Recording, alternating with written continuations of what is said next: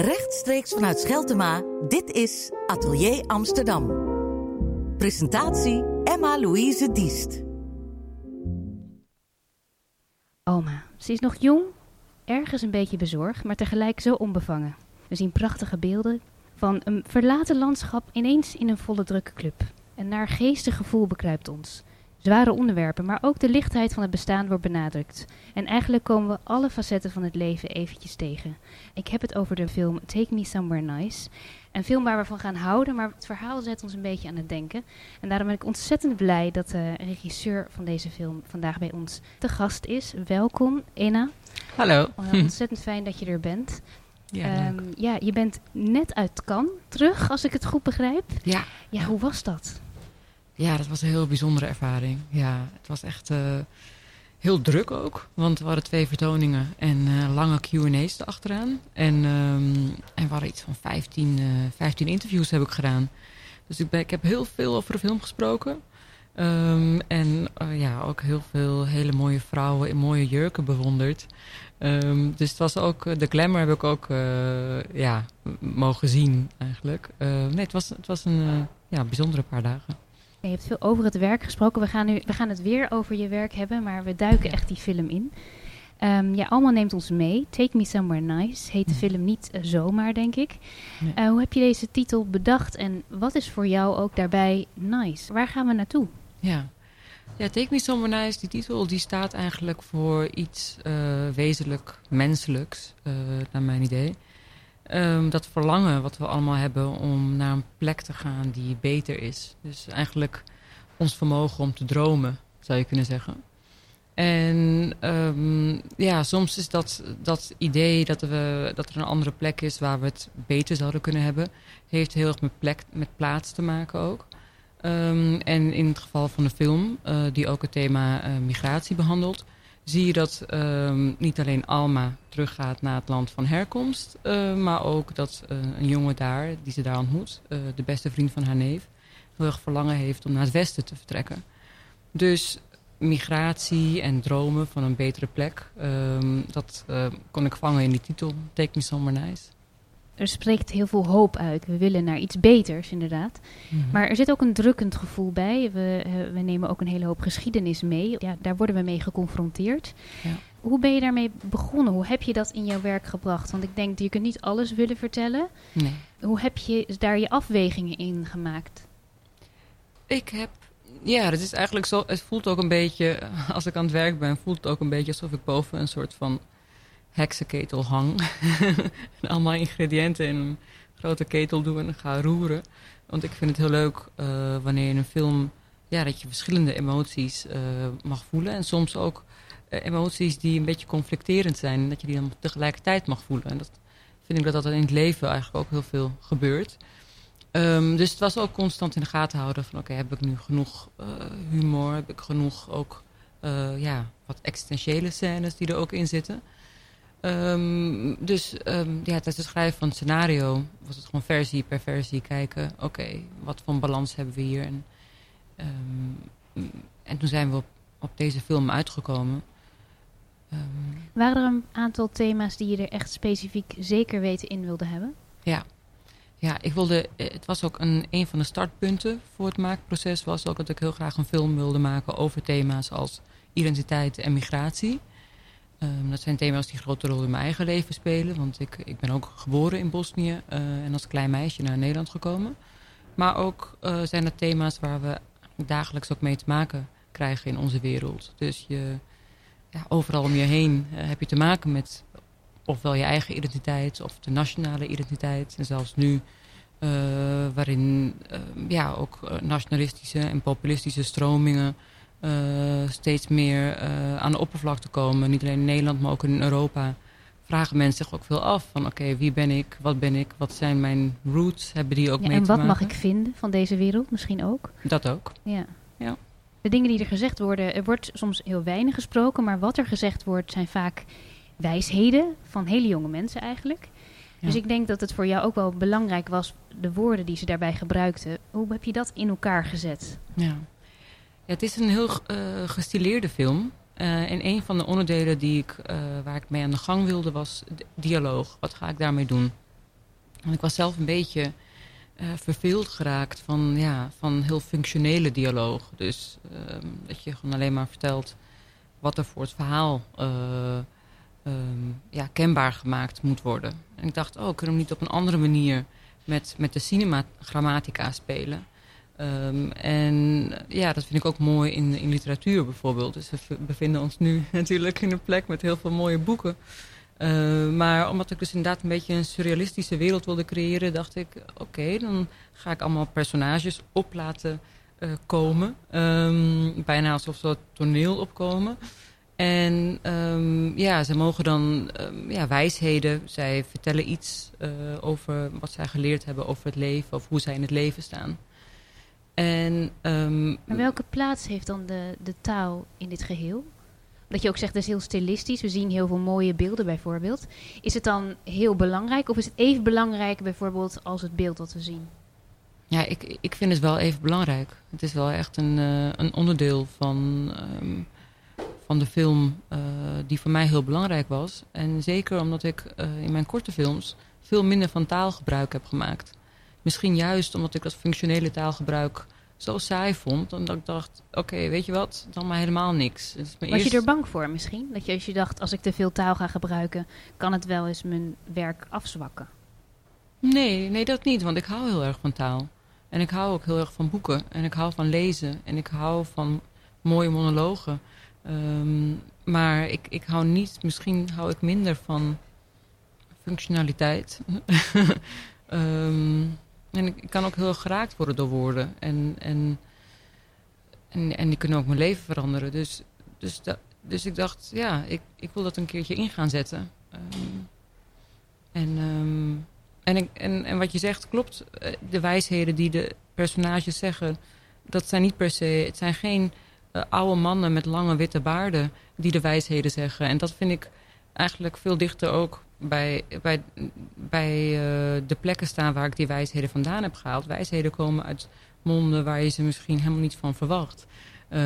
Mijn kleine neefje van 4, die kan met wijsheden komen. Ik weet niet wat echt leeftijdsgebonden is. Ik denk dat we allemaal wel eens onze hele wijze momenten hebben. En dat we allemaal wel eens onze wat dommere of wat naïvere momenten hebben. En dat kan ook naast elkaar bestaan. En dat gebeurt ook in de film. Heb je letterlijk ook bevindingen van jou erin gestopt? Om bepaalde momenten die je in je leven hebt meegemaakt, die je echt letterlijk in die film hebt teruggebracht? Nee, ik zie de film vooral echt als een soort van onderzoek.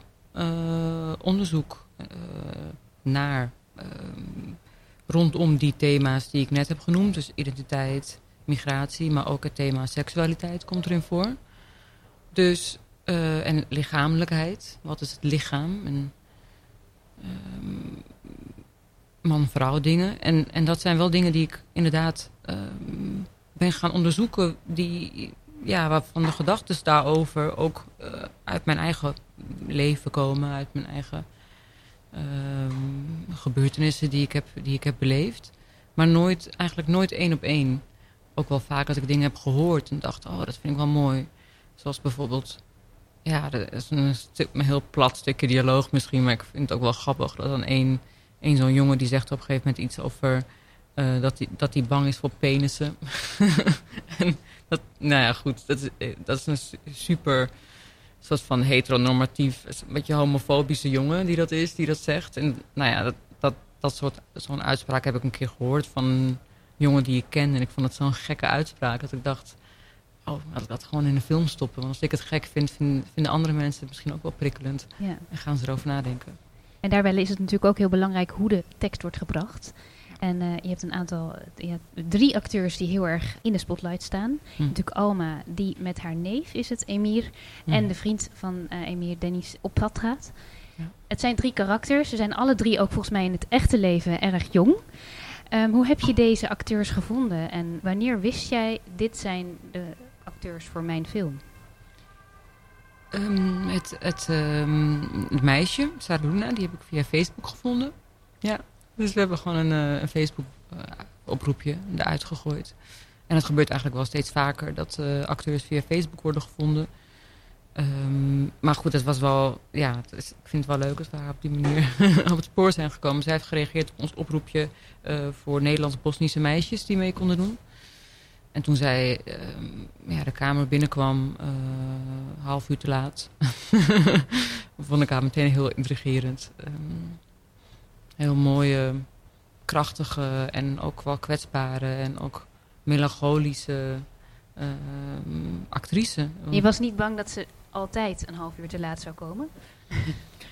Ja, nee, want als we aan het draaien zijn, het team eromheen, er zijn zoveel mensen. Ik wist wel van oké, er zijn wel genoeg mensen die haar dan echt letterlijk uit bed zullen sleuren, mocht dat echt het geval zijn. Maar je voelde toch bij haar ook een soort geëngageerde, in ieder geval dat het haar zou raken misschien, dit project. Ja, maar ik voelde ook bij haar echt een rebelsheid.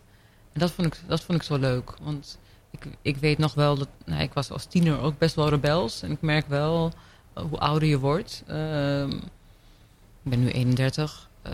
Hoe moeilijker het wordt, denk ik, ook als vrouw... om die rebelsheid vast te houden. En dat moeten we niet loslaten, denk ik. Ik denk dat we daar... dat het goed is om je daardoor te laten inspireren. Maak je daarom misschien ook wel dit werk? Ja. Om gewoon je eigen rebelsheid een beetje te waarborgen? Zeker, ja. Ja, om mijn eigen rebelsheid te conserveren, te behouden. Dat klinkt een beetje als een contrast. Conserveren en rebel zijn. Conserveren als in vasthouden. Als in niet laten doodgaan. Of, misschien is dat wel een contrast. Ik weet het niet. Maar... Ja, het is moeilijk dat iets wat zo wild is misschien. En wat je wild wilt houden, om dat vast te houden. Ja. Maar het lijkt wel alsof we in die film eigenlijk ook een beetje jagen achter iets wat we niet kunnen vastpakken. Ja. Een soort reis naar iets wat we nooit bereiken. Heb je dat zo ook gezien, of niet? Ja, het is niet een film die de makkelijke oplossing presenteert. En natuurlijk heb ik daarover nagedacht. Van we gaan het dan aan het einde heel duidelijk maken van... we hebben er allemaal van geleerd. Dit zijn de lessen die we hebben geleerd. En nu... hoopvol voorwaarts. Maar nee, ik kon dat niet op die manier eindigen. Ik voelde gewoon van... die thema's die ik aanraak, die zijn toch heel complex. En tegelijkertijd ook heel simpel. Dus dat krijgt ook wel een plek. Dat het allemaal ook weer niet gecompliceerd is allemaal. Maar tegelijkertijd denk ik wel van... Ja, heb ik de film wel geëindigd in een omarming van dat het lastig is, eigenlijk. Ja. En ik heb geen eindgoed al goed einde eraan vastgeplakt. Vind ik oneerlijk. En misschien ook wel jammer. Toe. Want als het iets eindigt, dan kan het... En nu is het eigenlijk een beetje in het ongewisse, waardoor het eigenlijk geen einde heeft. Nee, maar ja... Ja, wat is een einde? Ja, ik weet het niet. Voor mij eindigt het verhaal wel. Als in de film. En wat ik daarmee wilde communiceren, de gevoelens. Dat punt heb ik gemaakt. Ja. In die laatste scène. Maar de wereld blijft doorgaan. En... Het is natuurlijk een heel persoonlijk werk, denk ik ook. Omdat het niet voor niks gaat om een jong meisje in Bosnië. En je hebt het al nu heel vaak over je eigen leven gehad. Mm-hmm. Dat is dus eigenlijk, dat kun je niet vermijden, denk ik, als je hiermee begint met dit project. Heeft het je soms ook te veel geraakt? Dat het soms iets met jou aan de haal ging? Ja, zeker. Maar ik zou niet zeggen dat het te veel is. Ik ben een grote voorstander van persoonlijke cinema. En ik vind zeker in deze tijd, waarin we nu steeds meer toegang krijgen allemaal tot een camera. En ook een platform om je werk te delen. Niet zoals vroeger, waarin een camera een log ding was. En dan maar een kleine groep in de elite een platform had of toegang had tot zo'n camera. Dus nu zijn we ons steeds meer bewust van de relatie van de persoon achter de camera en voor de camera. En wat voor machtsverhoudingen dat teweeg brengt, zeg maar. Dus machtsverhoudingen tussen mannelijke en vrouwelijke bijvoorbeeld. Of machtsverhoudingen tussen het westen, het oosten. Of... En daardoor denk ik dat het juist heel eerlijk is om toe te geven dat wat je maakt heel persoonlijk is. Als regisseur ben je de manipulator. En daar mag je transparant in zijn. Dus daarom ben ik een voorstander van persoonlijke cinema. En ik ben ook, ik denk ook dat een film, ik zie film als kunst. Of ik ben voorstander van filmkunst. En dan ga je, als je iets maakt, stop je jezelf erin. En ga je ergens doorheen. En dan kan je niet te veel er doorheen gaan. Ja, ik bedoel, het voelt niet altijd even prettig. Dat niet, nee. Dus, kan je een moment geven waarbij het eigenlijk niet meer zo prettig voelde? Ja, heel veel momenten. Eén lange reeks van wanhoop. Nee. Kan je het eerste moment aangeven dat je net begon wellicht aan het project en dat je dacht, hey, dit raakt me een klein beetje? Nou, wat ik lastig vond was bijvoorbeeld dat ik... Nou, er waren verschillende dingen, maar bijvoorbeeld dat ik naar Bosnië ging om te schrijven, om even die eenzaamheid op te zoeken en even af te sluiten van iedereen. Ik dacht, nou, kan ik het beste even naar Bosnië gaan om dat te doen. En dan kwam ik... En ik merkte dat ik wel ook op plekken kwam waarvan ik merk dat waarin ik gewoon heel erg voelde hoe die corruptie, de verliezers door de corruptie, de armoede die ik dan tegenkwam, dat ik die heel moeilijk vond om te verteren, omdat ik die gewoon zo oneerlijk vond. En ik bedoel, ik denk dat we allemaal, of tenminste de meeste mensen, wel ongelijkheid op de wereld veroordelen. Maar soms ben je er wat verder vanaf. En toen... overweldigde je het een beetje. Werd ik heel overweldigd daardoor. Ja. En dat ik ook voelde van... Ja, dat was iets zwaars. En dat heb ik dus ook in de film gestopt. Dat maakte me wanhopig. Omdat ik er zo kwaad van werd. Maar me ook zo machteloos voelde. En ik zeg niet dat de armoede een Bosnisch ding is. Hè? Ik bedoel, we hebben armoede ook in Nederland. Maar gewoon dat verschil tussen de superrijken en de rest. Het contrast is wellicht iets groter daar. Ja, en zeker nu, op dit moment. 20 jaar na de oorlog, 25 jaar na de oorlog. En dat het toen het Dayton-akkoord toen is bereikt. Aangestuurd door Bill Clinton... En dat heeft een systeem daar neergezet wat heel erg segregatie in de hand werkt. Er zijn gewoon 3 presidenten altijd. En een ontzettend corrupt systeem. Dus het is heel moeilijk voor de normale mens om daar uit te breken. En dat is moeilijk om te zien. Je eigen machteloosheid voel je dan. En dat is waar. Nou, dat uitbreken is wel mooi dat je dat zegt. Want het lijkt wel alsof Alma dat toch een klein beetje doet.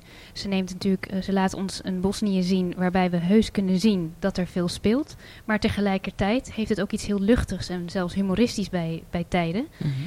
Hoe heb je dat gedaan? Want je gebruikt natuurlijk echt, het is heel stilistisch zoals je zelf al zegt. Mm-hmm. Maar ik denk, het lijkt wel alsof je ook wel bewust dingen erin hebt gebracht om juist die luchtigheid naar de oppervlakte te krijgen. Zeker, ja, zeker. Ja, dat heeft met 2 dingen te maken. Allereerst wilde ik heel graag de absurditeit benadrukken. Dus absurditeit misschien wel als levensinstelling. Dus dat je ziet dat eigenlijk alles een beetje gek en raar is. En de wereld is eigenlijk ook gek en raar. Als je er eventjes van een afstandje naar kijkt. Dus het is een film die probeert ook iets meer lucht te scheppen. In die zin dat het met een afstand kijkt naar de dingen. Niet overal heel dicht op zit. Op de emotie, op de tranen. En nee, juist, oké, als we een stapje terugnemen, wat zien we dan? En dat is soms inderdaad komisch. Dus dat is aan de ene kant van het verhaal. De andere kant van het verhaal is dat ik zelf wat vermoeid werd van een soort van bepaald beeld van Oost-Europa. Donkerblauw beeld met grijze gezichten en alles is zwaar. En ik zeg niet dat het leven niet hard kan zijn daar. Nogmaals, leven kan in Nederland ook heel hard zijn op heel veel verschillende manieren. Maar ik dacht wel, oké, dit beeld, wat hebben we daar nou aan? Wie heeft daar wat aan? Niet de mensen daar, want je kan daar geen kracht uitputten. En de mensen hier... Ik denk eigenlijk ook inmiddels wel van, krijgen we weer zo'n Oostblokverhaal. Je hebt er eigenlijk een beetje beweging in gekregen in dat beeld. Ik dacht, dat moeten we veranderen. We moeten op andere beelden hebben we nodig. Die beelden zijn gedaan. Ja. Die kennen we al. Dus hoe kunnen we op een andere manier wel de betrokkenheid creëren en rebelsheid uitstralen, kracht geven, maar zonder dat we aan de serieusheid van onderwerpen voorbij gaan. Dus dat was mijn instelling. Oké, ik ga gewoon een popachtige wereld creëren met pastelkleuren. Met een hele gekke soundtrack. Je hoort ook elk geluid hoor je heel erg levendig, lijkt wel. Ja. En dat zet ook wel een beetje de vervreemding aan. Dus ik zie ook cinema veel meer als een ervaring. Dus je gaat, en in die zin is het wel anders dan inderdaad woorden of een boek of wat dan ook. Je neemt het tot je. Dus het is iets heel anders dan dat je een scenario neemt en je gaat het 1 op 1 omzetten. Dat vind ik eigenlijk saai.